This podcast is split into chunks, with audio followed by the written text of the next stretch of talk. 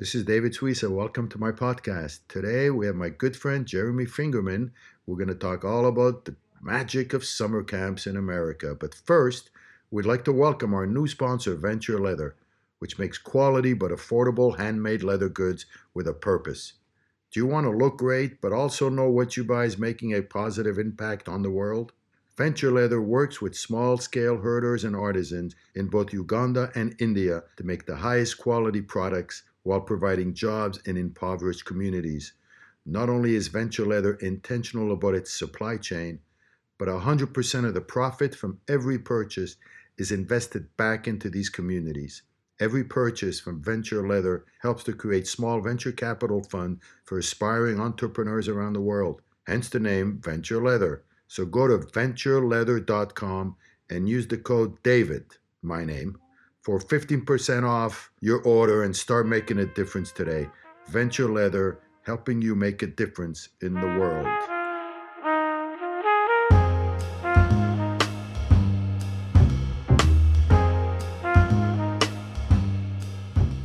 All right, this is David Suissa. Welcome to my podcast. Today we have Jeremy Fingerman, CEO of the Foundation for Jewish Camp. Welcome, Jeremy. Thank you, David. Great to be here. So, tell us about the Foundation for Jewish Camp. How do you spend your days? What do you do? What's your mission in life? Well, the foundation now is enter. We're in our 20th year, created by an entrepreneurial philanthropic couple, Lisa and Rob Bildner from New Jersey. Uh, before the foundation was established, lots of camps just operated on their own, and there was no force to unify the field. And uh, I think the Bildners recognized that to make a big contribution to the, the Jewish world would be to elevate where people saw Jewish camp on the philanthropic agenda. Um, and so the mission was to unify the field and to galvanize it together uh, to uh, achieve growth. You know, uh, when I was a kid growing up, we were like the classic immigrant story in Montreal, very little money, and we needed the help of Jewish organizations. And summer was coming along, and my mother comes to me and says, I got you uh, into camp tomorrow. You want to leave? It was Camp B'rith. Camp B'nai B'rith? Yeah. On was, a wonderful lake, uh, amazing lake, amazing. Uh, and I said, sure. It changed my life. Yes, yes. We listened to uh, the second set of Abbey Road for 30 days. We were like in pioneers, so yeah. we were in like in in um, in tents, and I caught the tail end of the 60s. It changed my life. It, in, in so many ways, I can't even describe it. First of all, I I don't know. It was just the music, uh, being alone in in the forest with other people away um, from parents. Totally Immer- away from parents. I was immersed in this whole world, but a lot of it was the music. And there was our camp, our counselor of the whole section was a guy called Hal. He was African American, and he would play speeches of Martin Luther King on his vinyl. Wow. While we would go in the morning to the cafeteria, we would hear Martin Luther King speeches. I don't know. I get the goosebumps remembering these moments, and I just don't know that how you can um, compete with that kind of an experience in the summer. No, it's uh, it's the most powerful experience. Uh, I think the most powerful vehicle we have in the Jewish community for transmitting a, a connection to what I call joyous Judaism. And it was the first time I was away from my family. Yeah, well, that's part my... of the secret too. That your family, then you're being taken care of by a uh, uh, a role model and a counselor who's only a couple years older than you, but they and become my, your parents. My English was not very good. Mm-hmm. Uh, I was just picking up the language, and I even learned the art of being embarrassed because I remember these two guys were making fun of my English, so I had to work through psychological issues, you know, uh, and and I, I have the these these memories of what happens when you're in a completely new environment, and it just threw me in the deep end, and you got to make it work. And and and the beauty is that it really forces you to become who you're supposed to be. That uh, uh, going away to camp, you learn how to uh, function in a group, how to collaborate, how to problem solve, how to test, take risks, and uh, Right. figure out how to manage through all of that. And and you know there was uh, the head counselor at the time was Jacob, and they tested us for a three day survival trip. oh wow. And I actually, so they test you in terms of how you do canoeing and all kinds of testing. And apparently I I won, but the guy didn't choose me. And I'll never forget what he said to me. He says, "I'm not picking you, David, because you're too slow. You you don't wake up on time." You got all the other things, but you just don't wake up on time. I never forgot that, Jeremy. And, you know, I do now wake up on time. Good, good. I really do. I'm like, I'm up at five every morning, but it's almost haunted me when he said that. He says, "You just, you're just too slow. You don't wake up on time." And I but can't but that you. counselor obviously had an impact on you, changed the trajectory in, in, in terms of you're waking up, but it, it changes how you view yourself. As I say, it helps you become who you're supposed to be. Right, and then obviously there's, and then you have there's girls and you dance and stuff, and there's all kinds of stuff that I remember, and then so you deal with that. I mean, this is your life right now, right? Give me an example of the kind of stuff you do that has to do with with just the experience of campers. What kind of things are you trying to innovate and change and upgrade? Good. So, look, the uh, bottom line for our foundation is we want more kids to experience the power of Jewish camp, more kids experiencing a summer in Jewish camp. As opposed to going to a non-Jewish camp? to go to a secular camp or to uh, uh, have other, there's lots of competing experiences. Uh, you and I have talked in the past about specialty camps uh, and Mm-hmm. Right, teens who want an experience, to want to build their skills. Uh, until our foundation started a whole range of, of Jewish specialty camps, you couldn't experience that without being outside of the Jewish environment. In 2010, we started creating uh, what we call our specialty camp incubator. We've opened 17 new specialty camps since 2010. Changed the face of, of the field of Jewish camp. All right, I got to ask you this one. Do you have do you have one of those 17 is how to work with your hands because Jews are notoriously, you know, working with your hands, fixing things with your hands. There's uh, um a camp, an all boys camp in Maryland called Camp Airy, and they have a every year I think they bring in an old car that they put up on on stilts, and they have kids learn about the engine underneath the car, really the whole mechanics of it. It's fantastic. Wow. So how do you get to pick these? Give me an example of some of these specialties and which ones are resonating the most. So um, obviously, sports is a is a big one. So uh, in 2010, we opened the URJ Six Points Sports Academy in Greensboro, North Carolina, at the campus of the American Hebrew Academy. Um, and uh, a fabulous facility. That camp has exploded. Basically, f- they're full at about 700 plus campers a summer. And it resulted in the URJ opening out in California a Six Points Sports Academy West, housed at Occidental College here in LA, mm-hmm. and helping to give more kids the chance to have a who, who- who want a, a sports skill building experience, but under a, a reform, you know, the URJ system.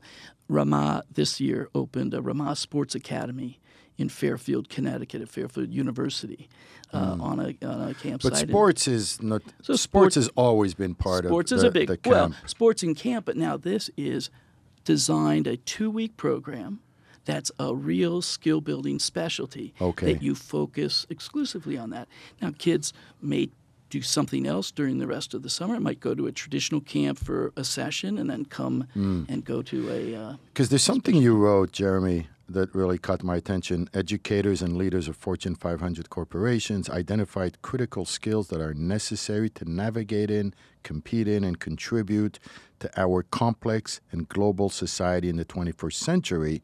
And you connected sort of the experience you get in camp with those skills. And I'll just list some of the skills that you identified uh, creativity, innovation, critical thinking, problem solving, communication, collaboration, flexibility, adaptability, initiative, self direction, leadership, and responsibility. Great That's list. a mouthful. great list Oh my God, just half of those I'll be in good shape. Right. So, look, those are the skills that employers are telling, that Fortune 500 companies are reporting. Those are the skills they're looking for in in their employees. Mm-hmm.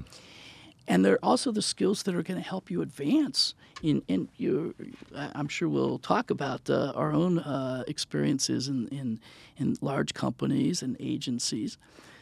If you can't speak to somebody and look them in the eye, if you can't communicate, uh, if you can't demonstrate that agility and Mm-hmm. flexibility that's so necessary in today's world, those are the skills that employers are really looking for. And you develop them uniquely when you're away from home, away from parents, you're in a, a, a cabin environment, and you've got to navigate through all of that. I'm feeling the elephant in the room here, Jeremy. Yes, what's that? And I'm holding it in my hand. Yes, that's exactly The iPhone. The iPhone. This is the game changer of the century that's stuck to every hand in America. So it's a huge dilemma. And I've written a piece uh, last week about seeking balance. That the phone and technology is the curse, let's say, but it's also a blessing in helping us stay in touch with people and, and create uh, connections that last year round. But in the summer, take a break, go to camp, experience what it is to be off the grid and having to deal with people. Do you have a rule on that? It's not really a rule, but every camp, every Jewish camp has is technology free for the campers. Mm-hmm. Some have become technology free even for the staff. Mm. And when I say technology, phone and communicating externally, mm-hmm. but think about how technology has changed our world, where the rooms, the uh, either uh, classrooms or uh, uh, large gathering rooms at camps need high tech screens, high tech uh, uh, audio.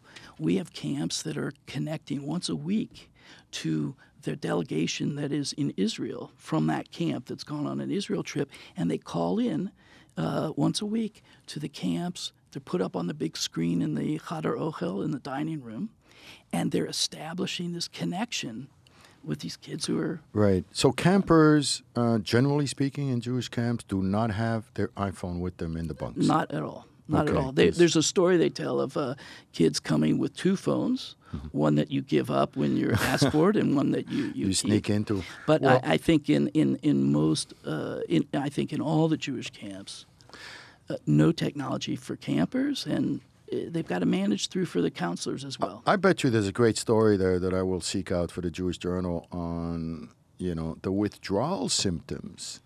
You know, we see it in Pico Robertson in the Orthodox community. The you know, after you text a hundred times a day, all of a sudden Shabbat comes and there's no more texting. This is withdrawal. It's like uh, people who smoke cigarettes and they stop on Shabbat and they're addicted. So I'd call it, uh, you know, as you seek balance in your life, the fact that you can prove on Shabbat that you can go 25 hours without uh, actually empowers you to then be effective the rest of, uh, of the week.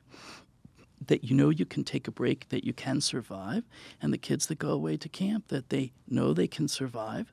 But then here's the here's the balance camp in the summer, wonderful. You're in your bunk. What do you do the rest of the year? How do you stay in touch with these amazing friendships that you make?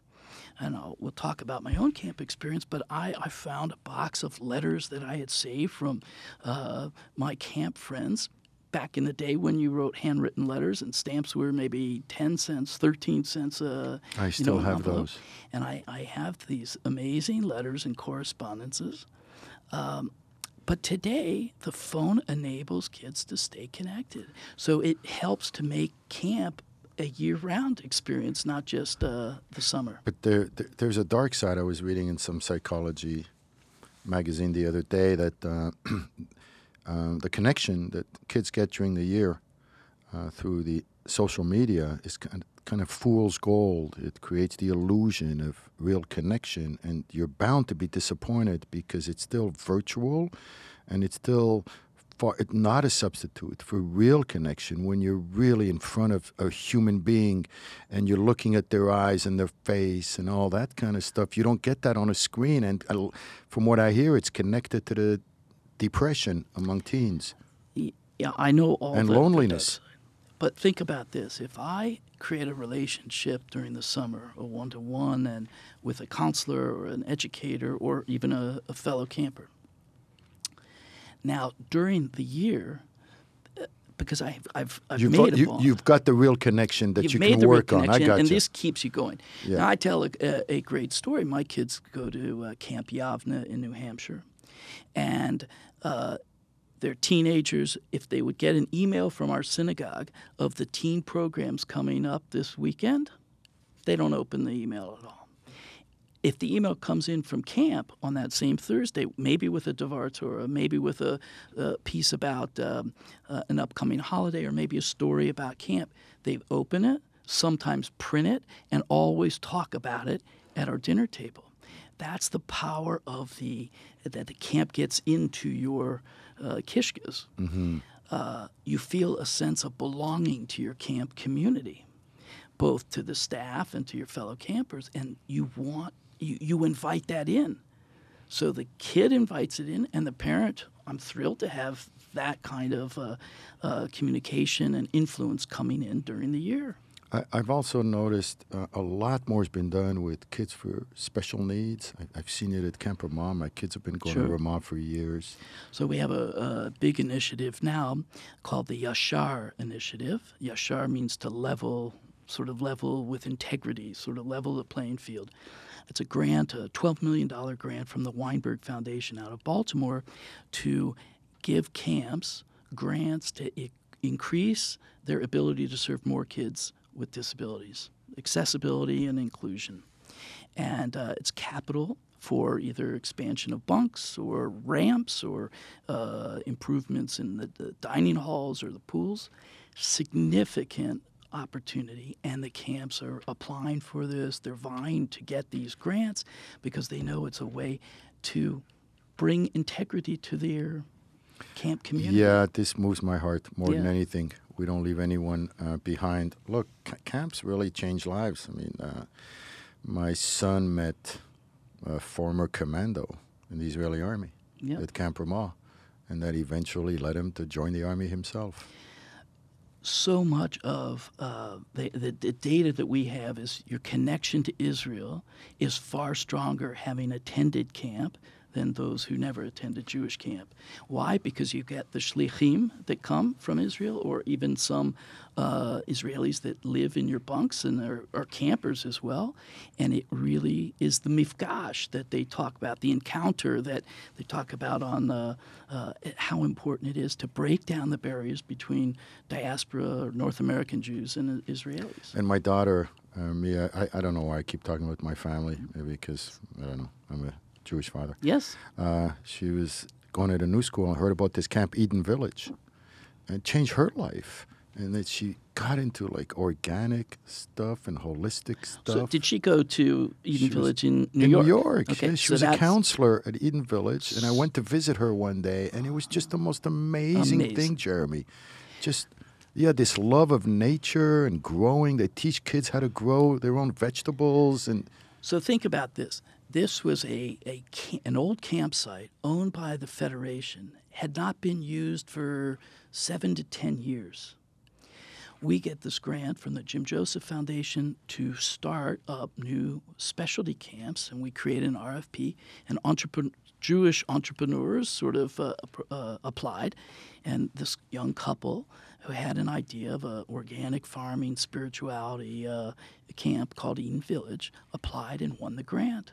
So in 2010, we helped them coach them to open. I didn't even know you were involved with that. No, that's one of the. Uh, Yeah. And so successful that camp was in New York that this year, this past summer, 2018, we opened Eden Village West I know. in Northern California. Uh, and they had a great first summer. Yeah, yeah. They they wanted to hire her. We did a story on them. It was it was just one of those amazing things that connect Judaism with nature and healing the world and just everything that all the good stuff that we hear about protecting the environment. So what we learn in, in as a as a field builder, the Foundation for Jewish Camp would take and help ideas flourish from one to the next. So Eden Village, we learn how powerful it is on organic farming and, and, and that form of education.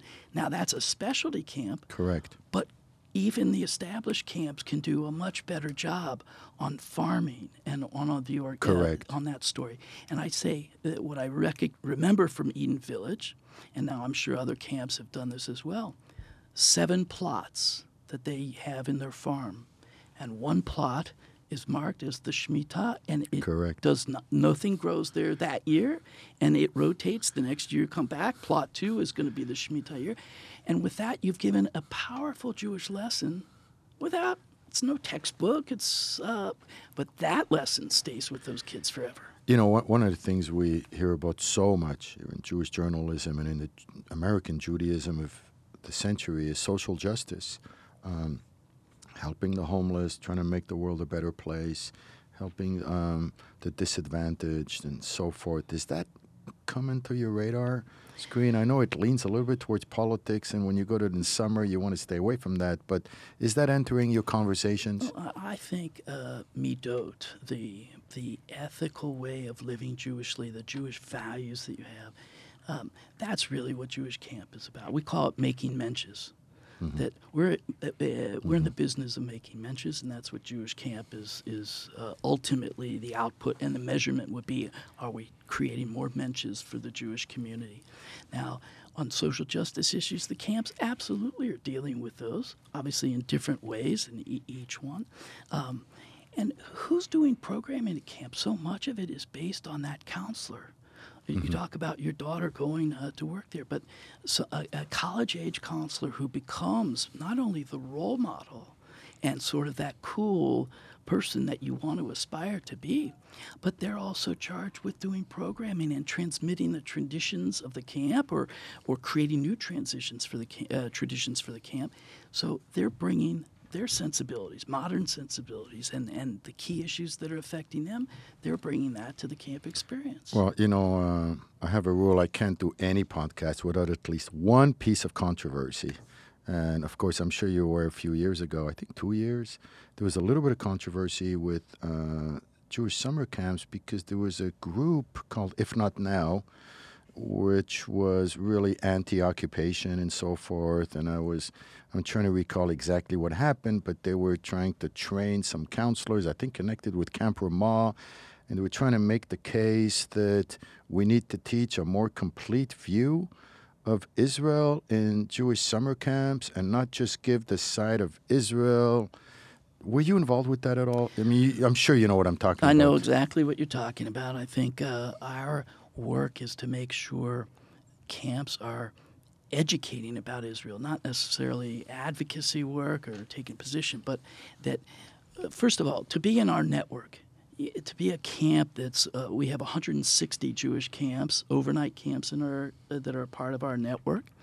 Um, but to be included in that, you've got to recognize Israel's right to exist, and Israel's d- that Israel's a democratic uh, country that's making its its decisions, and uh, you have to honor and respect that. I think part of our emphasis, working with the Jewish Agency for Israel, increasing the number of shlichim that come and work in camp and interact with both campers and staff, we're presenting a real uh, a a real story of Israel transmitted by Israelis. Yeah, when I uh, I was a little bit involved with that conversation at the time, and I spoke to some people at at Ramah, and my recommendation to them was the, the most extraordinary book, Letters to My Palestinian Neighbor, Right, from. Yossi Klein Halevi, and I said just get a few hundred of these because there is absolutely no better book that I've ever come across that gives you both sides of the conflict. Yep. And and I just feel because so many of these camps are, are, are just compassionate camps that are not just propaganda for Israel and they really want to show both sides of the story. And my problem with the groups who are trying to hijack the conversation is that they really just provide the Palestinian side of the story. So it's not a balanced narrative. And I said, instead of going one way or the other, just, hey, take this one book, Letters to My Palestinian Neighbor, and use that to guide the conversation about Israel. And then at that point, you know, you're, you're sort of doing the right thing, in my view. Right. So, look, these Jewish camps, for so many, the aspirational arc of a camper is that in your, um, I think, uh, your junior year, rising, you finish junior year, rising senior of high school, you go to Israel and you go with your group of camp friends and you travel in Israel together. That's, I mean, so much of, of, of um, the mission of these camps has Israel as a component of it. Right. Spending time with Israelis, spending time in Israel. And I think you're exactly right of uh, uh, creating the the the conversations in a safe environment, in a you know in a camp like where you can test and. Uh, that's education. That's real right. education. And, and, and I also think we live in a world right now where, I don't know how to phrase this, but politics seems to have infiltrated every aspect of life.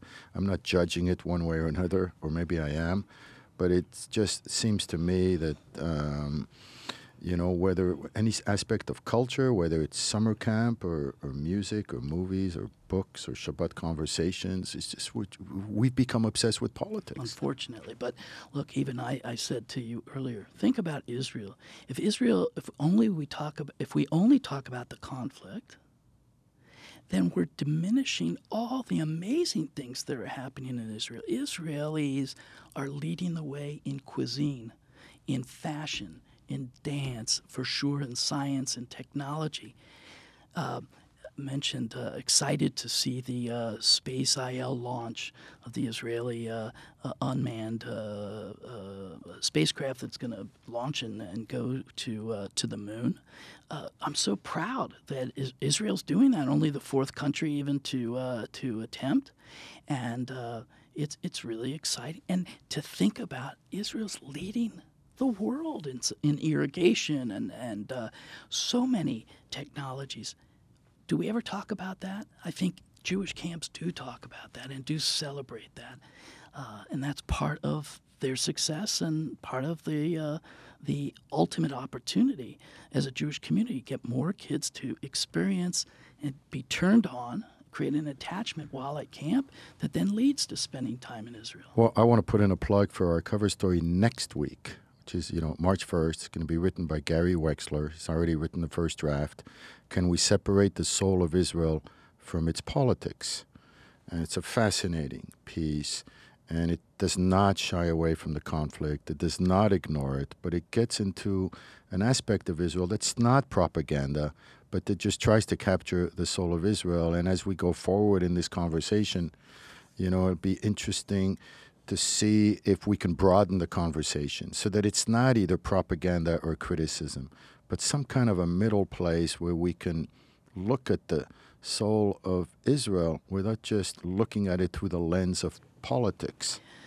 Look, um, I, I think it's fascinating that when you get away from home and away from parents and you're in this environment called camp, all kinds of conversations and learning and testing can can take place.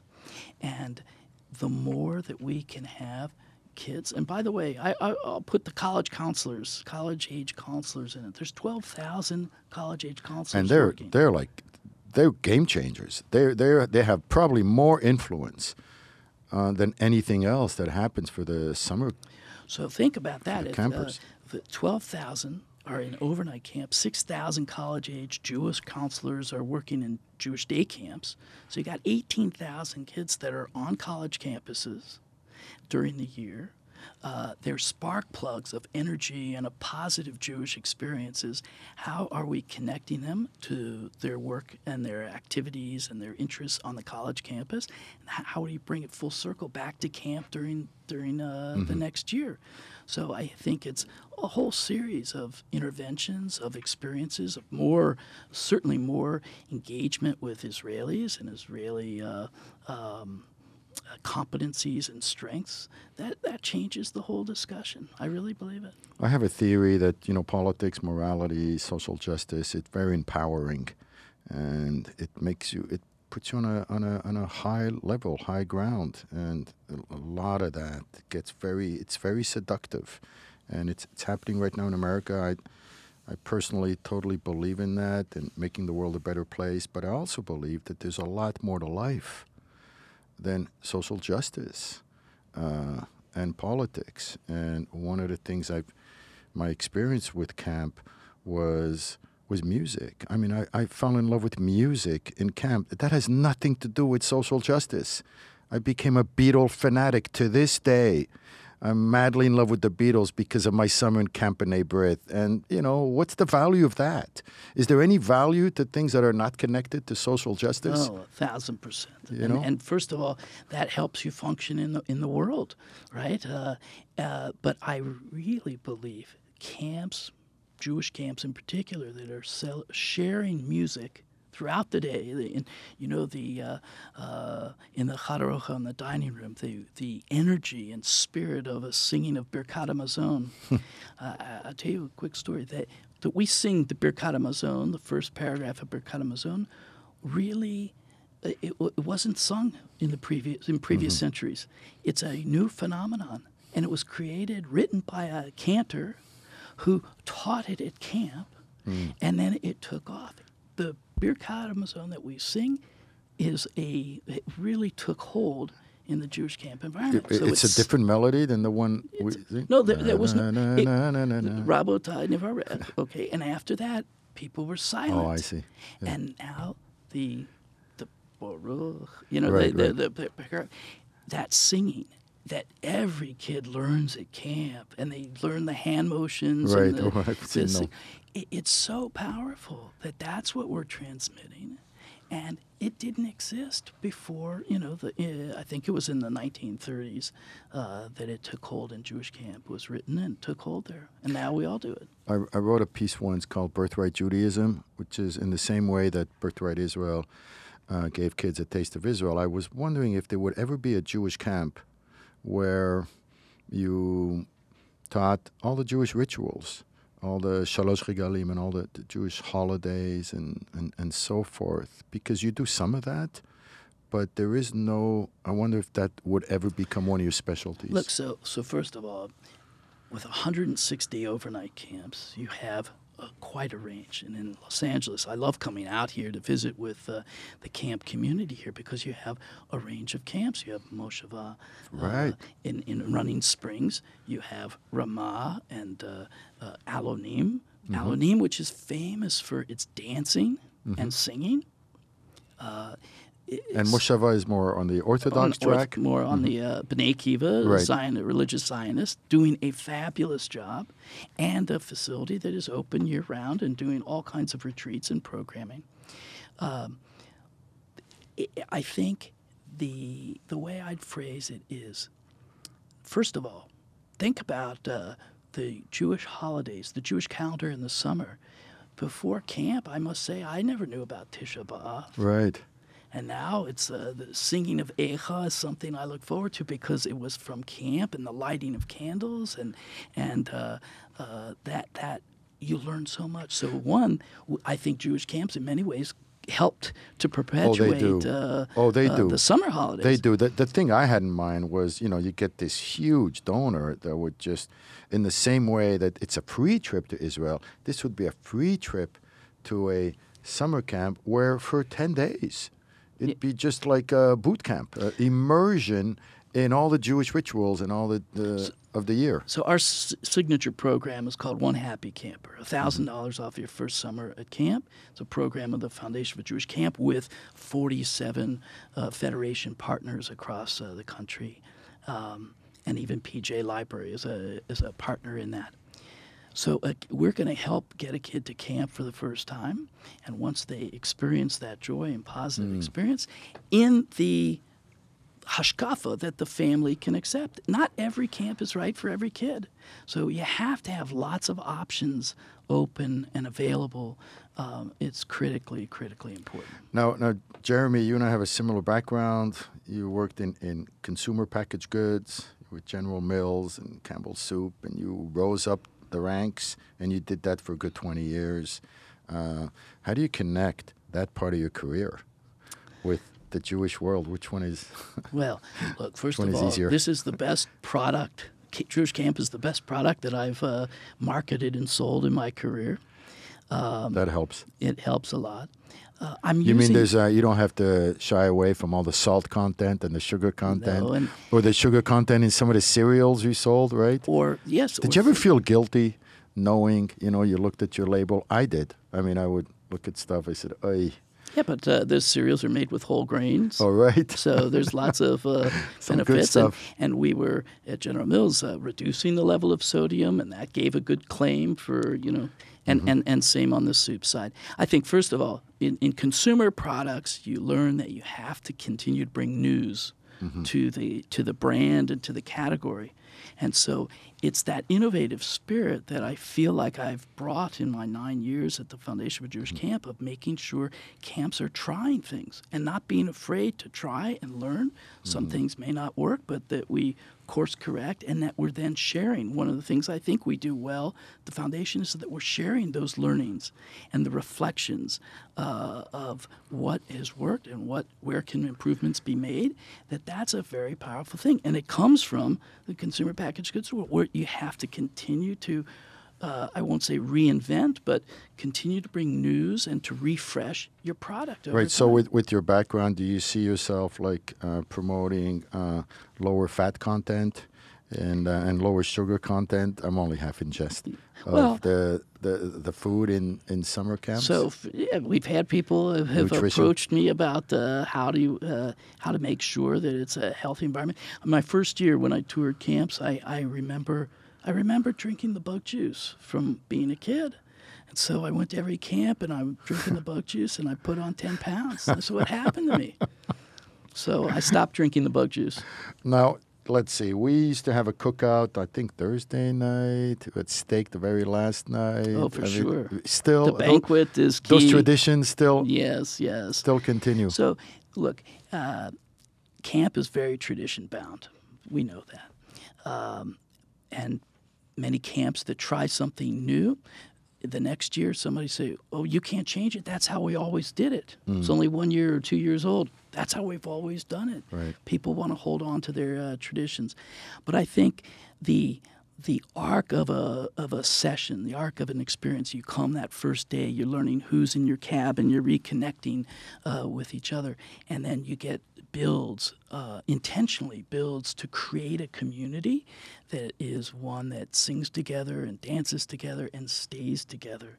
And I think culminating in a banquet or some sort of uh, you know shared experience at the end, it just solidifies the community that's built year after year. We hear a lot about uh, mental health issues. It's becoming more and more prevalent in, in our generation. Does that does that come up? I mean, do you Sure. have to deal with that? Does, Sure. Is that a bigger issue now? And and uh, as a foundation, we are trying to help provide resources for camps to deal with the um, uh, mental, emotional, and social health issues that. Uh, And, and at each camp, you will find someone like that. So many camps have uh, uh, increased the number of social workers that they have. They've increased the number of uh, adults uh, that are on call and available to help. And by the way, I call it camp community care. It's not camper care, it's camp community care because the counselors need Right. uh, need attention and help and uh, you know we're dealing with ki- uh, with y- young people at a critical age in their development Yeah, and, it's it- tricky, and it's tricky because you want to balance. You want to also give the kid an experience, uh, uh, an opportunity to sort of resolve some of these things on their own. As we because start. that's part of the growth. You know, I wonder if uh, if I had sort of a, a mental health professional help me deal with those things at Camp B'nai B'rith, I wonder if I would have grown as much. But I sort of had to struggle and work it through myself. So there's a delicate balance There's a there. delicate balance. Look, I, I'll tell you one other thing. Um, partly of my trip out here this week is, uh, you know, the devastating fires at uh, Hess Kramer and Gindling Hilltop and JCA Shalom, and even uh, meeting uh, later with the head of the uh, Camp Newman in Santa Rosa that last year uh, burned in a destructive fire up in uh, Sonoma Valley what what happened at those fires is this outpouring of love and emotion and connection that came. And what we found is it was a little bit about the place, but it was mostly about being together as a community and the power of how these communities, both campers, counselors, alumni, came together and have come together to be supportive and uh, to help imagine what what uh, the future. Uh, There was a lot of therapy that went on post those disasters, and w- w- and still Right. and, and so look uh, so both uh, Gindling Hilltop, Hess Kramer, and JCA Shalom have found temporary head, uh, temporary places for summer mm-hmm. 2019 and 2020. They're modeling after our specialty camp incubator, which rented properties in many in mm. boarding schools and and uh, and universities, and finding that you can create that special Jewish environment. It doesn't have to be at the beautiful lake at Camp B'nai B'rith in, right. in Quebec, but right. it can be anywhere. And it's interesting if they're going to use this opportunity to do things they hadn't done before. I think that would be an interesting story to cover. Absolutely, and and they will. I think they're they're experimenting not only because the facility will allow them to change their program, maybe change offerings, um, and uh, out of any crisis comes opportunity and yeah. comes the chance to reimagine how you consider your your. I, I say that to my kids. You know, I've had when, whenever there's a major setback, if I would pitch a client for the three months and then we would lose it and not get it, I would always try to go back and say, how do I honor this loss with a positive, with a thing of personal growth that I can do in my life? And I think this was a, such a disaster that happened with these camps and I wonder if they can sort of try to turn the tables on the disaster and saying, here's something we would never have done had it not been for this disaster. You know, it's almost a way of reinventing the narrative. A thousand percent. And, and that conversation is happening. And one of the meetings I'm uh, having this afternoon is at Federation is on that very topic. I would say the other piece is as you contemplate uh, rebuilding, what do you build? And, and it gives you a chance to even reimagine mm-hmm. physical space and the utilization of physical space because you're starting over. How well, you're giving you me a good idea now for another Jewish Journal story. Uh, so before I let you go, Jeremy, you know, you talked about how your whole training in packaged goods is about uh, bringing in new stuff constantly, and you've used that in your position. How do you envision the next five years? Do you have any thoughts, any ideas? Because you've gone so far already. Is there anything Look, on your mind that you can do better? So we're we're excited. Actually, uh, I still think there's tremendous run room and tremendous uh, to build on the momentum we have. I, I talk about three innovations to to think about. One, um, the counselor is a critical target. So it's not just the campers, but it's the college age counselor. Training them. Training. How do you reimagine that experience so a kid like your daughter wants to work at camp as opposed to going after that internship? Well, my daughter just got accepted, the counselor at Camp Vermont, yes. just so you know. Okay, good, so good, good. So, so the, the issue is can you create a program for the counselors that allows them to develop and refine and reflect on skills that they're uh, that they're. That's an interesting point because you know most of them are just getting ready to enter college or to go on gap year. It's a critical time of their lives. So I talk it? about this as you develop college readiness skills, career readiness skills, life readiness skills, all in a Jewish playground. A that, Jewish that's interesting because we always think of the campers but you're saying this put as much importance on the my on the counselors. Uh, my beloved camp director, who's uh, just retiring after 40 some odd years, Rabbi Soloff, in, uh, at Camp Ramah, Wisconsin, says, "Who's the what's the most important uh, the most important age group at camp?" It's the counselors. Hmm. The campers are just there to be part of the factory to turn hmm. into counselors, hmm. and that uh, on the impact of camp, you're four times as likely as an adult to be engaged Jewishly, to have an attachment to Israel if you serve as a counselor. So that's the first so that's area. One. Second, because the summer, the the summer is becoming more and more compressed. Pressures on school ending later, starting earlier. Uh, the need to spend time, family time, uh, to visit grandparents uh, or academic enrichment or other programs.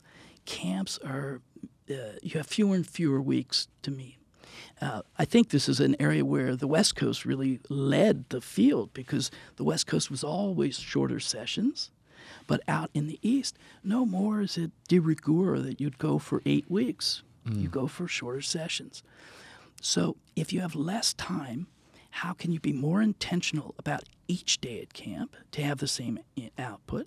And then the big idea is to think about camp as a year round activity? How do you engage and communicate? And whether it's reunions, whether it's programs, uh, retreats, or just communication that right. comes out from intentional communication from the camp faculty, the camp staff. Maybe it's a new position at every camp that is solely charged with year round engagement.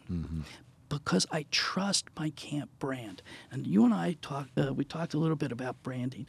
Camp Ramah, JCA Shalom, Hess Kramer, these are incredibly powerful brands. Mm-hmm. Alonim, they're trusted brands mm-hmm. by their community. So they have permission to come into the home to engage during the year. Mm-hmm. And as a Jewish community, we have precious few things that have been growing in the last decade. Jewish camps are up 20 enrollment up 20% in the last decade. That's slow, steady growth. We don't have many things like that. So I think year round plays a big role. And then the final piece is if I think about connect uh, families connecting to this brand, how do you start earlier to get families with young kids to start experiencing the magic uh, and the power of camp, the intentional experiences of camp? That could be family camp, day camp, um, other retreat type experiences. But we think the best way to reach the population that's not affiliated maybe underserved by our Jewish community, the, the, the growing population of those less engaged Jewishly and underserved. Camp is a low barrier entry point, and it's a mm-hmm. positive, happy, joyous It's true. experience. Why don't we use that as our, our calling card? That's what we, if you're selling Judaism, sell it with our most joyous experience of camp.